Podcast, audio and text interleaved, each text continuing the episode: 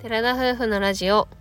テララジおはようございまおすはようございます5月23日火曜日第197回目の寺ラジです私たちは DIY したハイエースで日本一周をしている20代夫婦です夫婦でキャンプや旅の様子を YouTube にてアップしています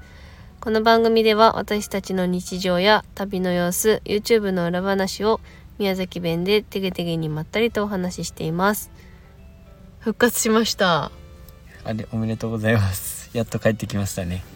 なんかいい感じになって俺がき言ったてるのが最近多かったからさなんか不思議な感じだわちょっ久と々に聞いた気がするいい感じになってきたね、うんまあ咳はちょこちょこ出るけどだいぶいい感じになってきましたはい良かったですそれがはい何よりですね、はい今僕たちは車中泊旅で北海道に向かっている最中なんですけども、うん現在私たちは富山県におりますうん富山県の射水市という、うん射水市うん、っていうところですよねうんうん、昨日えっとどこですかねスタートは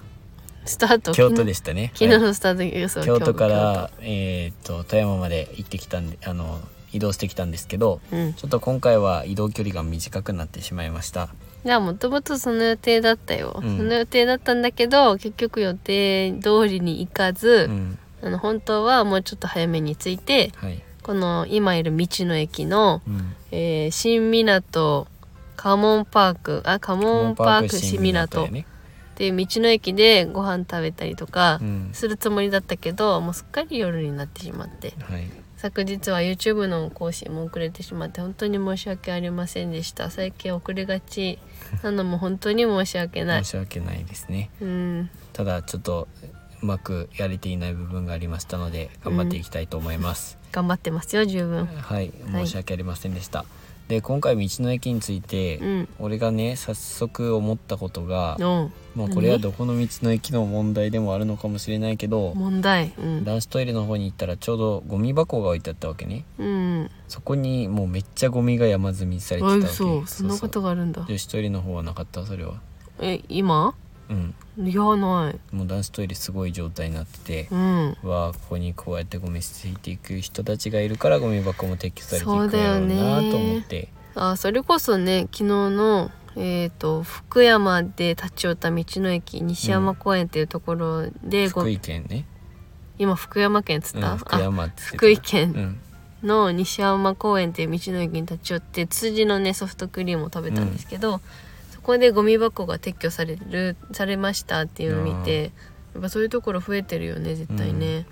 まあ道の駅であれこれ捨ててたら問題にはなるし、うんいけないなとは思いますけどゴミ問題は相変わらず解決策というのはね見つかってはないんだけどごガソリンスタンドでガソリン給油する時にうん捨てさせていただいたりとか、うん今のところキャンプはまだしてなくてずっともう下道旅なのでゴミも割と少なくてその道の駅で食べれば道の駅で捨てたりとか、まあスーパーで材料を買えば捨てられるものは捨ててうん袋に入れて持って帰るとかをして工夫はしてるのでそんなにゴミが溢れたりとか。はいはい臭いとかはないんだけどやっぱりキャンプ場とかに行くしかないかなっていうふうには思うねその道の駅で基本的にはやっぱ家庭ゴミはダメとかうん捨てないでくださいって書いてると全然家庭ゴミではないわけだけまどあ車上生家庭がう活んしてる人家か庭ゴミらっしてたらね。いう扱いにはなるだろうねどうまあ、考え持てちも込みだもんねそうですよねまあ家からわざわざ持ってくるっていうのが一番の家庭ゴミの定義だと思うけど、ん実際車中泊で生活してる人って家がないから、まあ持ち込みだとも言えるけどじゃあどうしようみたいなところあって結構難しい問題だからまあ一番は本当キャンプ場と RV パークで捨てるのが自分の心もなんかあの痛まないしはい、その道の駅の方にもうん、迷惑じゃないかなっていうふうには思ってますけどそうですねはいまあ、できるだけ買ったところでもう捨てるっていう工夫をしながら今やってるとこではあるけど、うん生物を扱うのが一番難しいってことそやろうだねカット野菜とかで使ってるからそんなに生ゴミ出てないけど、うん他のね生ゴミは結構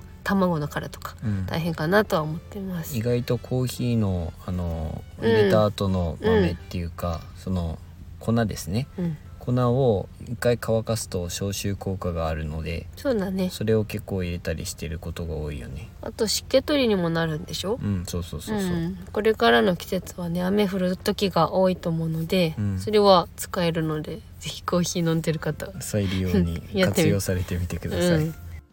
住泊生活を久しぶりに始めて3日目になるんですけど車内の環境としてはまだ暑くないよね暑くない、夜は毛布で寝れるようなうん環境にあります、えっと特に雨がちょうど降っていて、うん、ラジオの放送は火曜日なんで月曜日は雨が降っていたのでうん夜は18度とかね15度とかまで下がってるんだよねそうだ今ね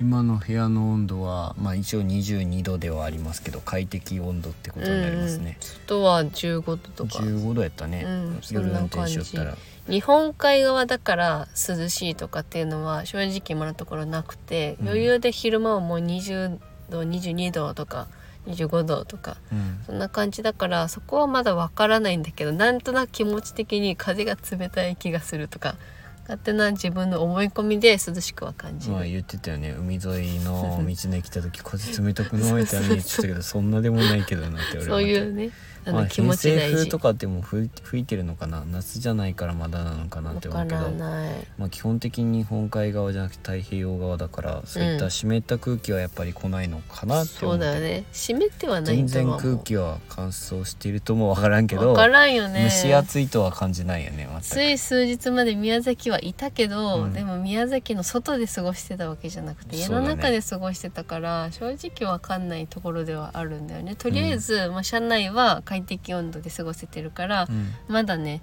夏のの怖さっていうのは分かってないって分か感じでっすかねて、ないのとあか蚊にはまだ遭遇してないねかわいないねあの長崎で車中泊してるあたりからもう蚊の出現で、うん蚊に普通に刺されてだったけど今そういえば警戒心なく過ごしてるわ。なるほどこの間宮崎に帰った時にうんちょっと夜、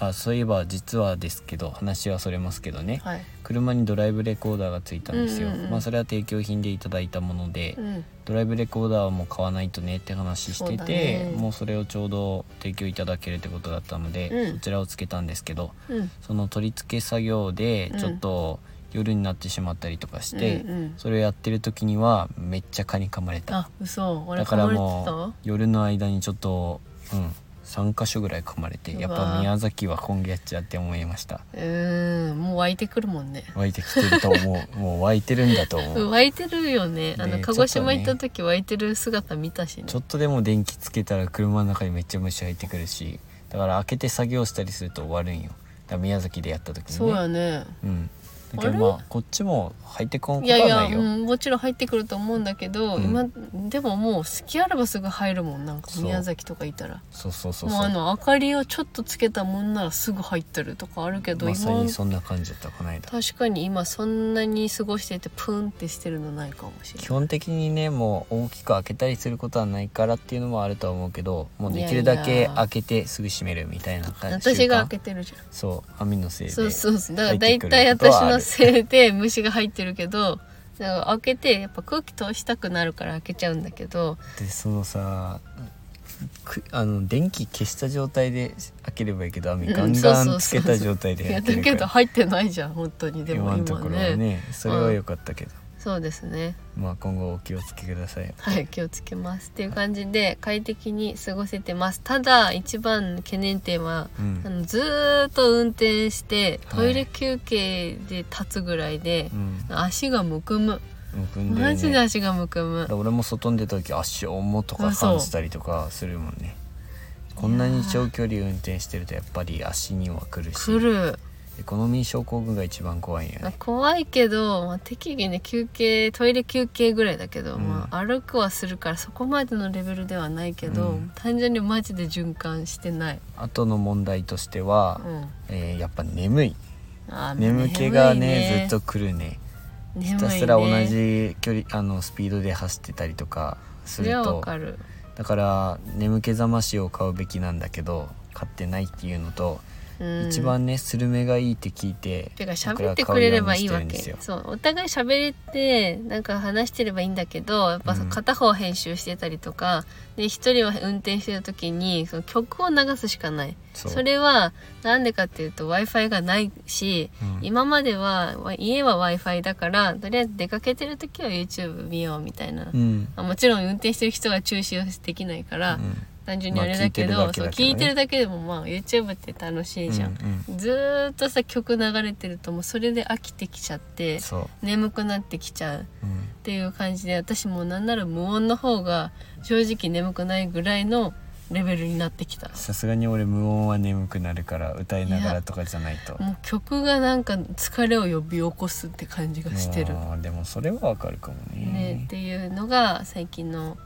悩みじゃないけど、はいそういうとこなんですけど残りあと2日ですね2日大で間すにね行く。までが津軽海峡フェリーに行くまでが2日なので、うんあ今日入れたらねうん、えっ、ともう眠気覚ましを買おうと思いますどうぞ8時間買9って時ください間べんあの運転してるわけだからもうさすがに厳しいと思スって、ルメはでもマジで効果あるガムとかよりもスルメの方が効果あるなって私は感じましそた、うだねだからまあガムもスルメもどっちも買っておこうと思います、えーはい今日はこれからえーっと新潟に向けてですねうんチェックポイントはまあちょっとしかないんですけど神社によってそう行だくのねかな、あのちょうどリスナーさんにねこの間教教ええてていいたただだいいたので新潟県で神社によってあとはほぼなくて、うん道の駅が最終地点なんだけど、うんまあ、途中でね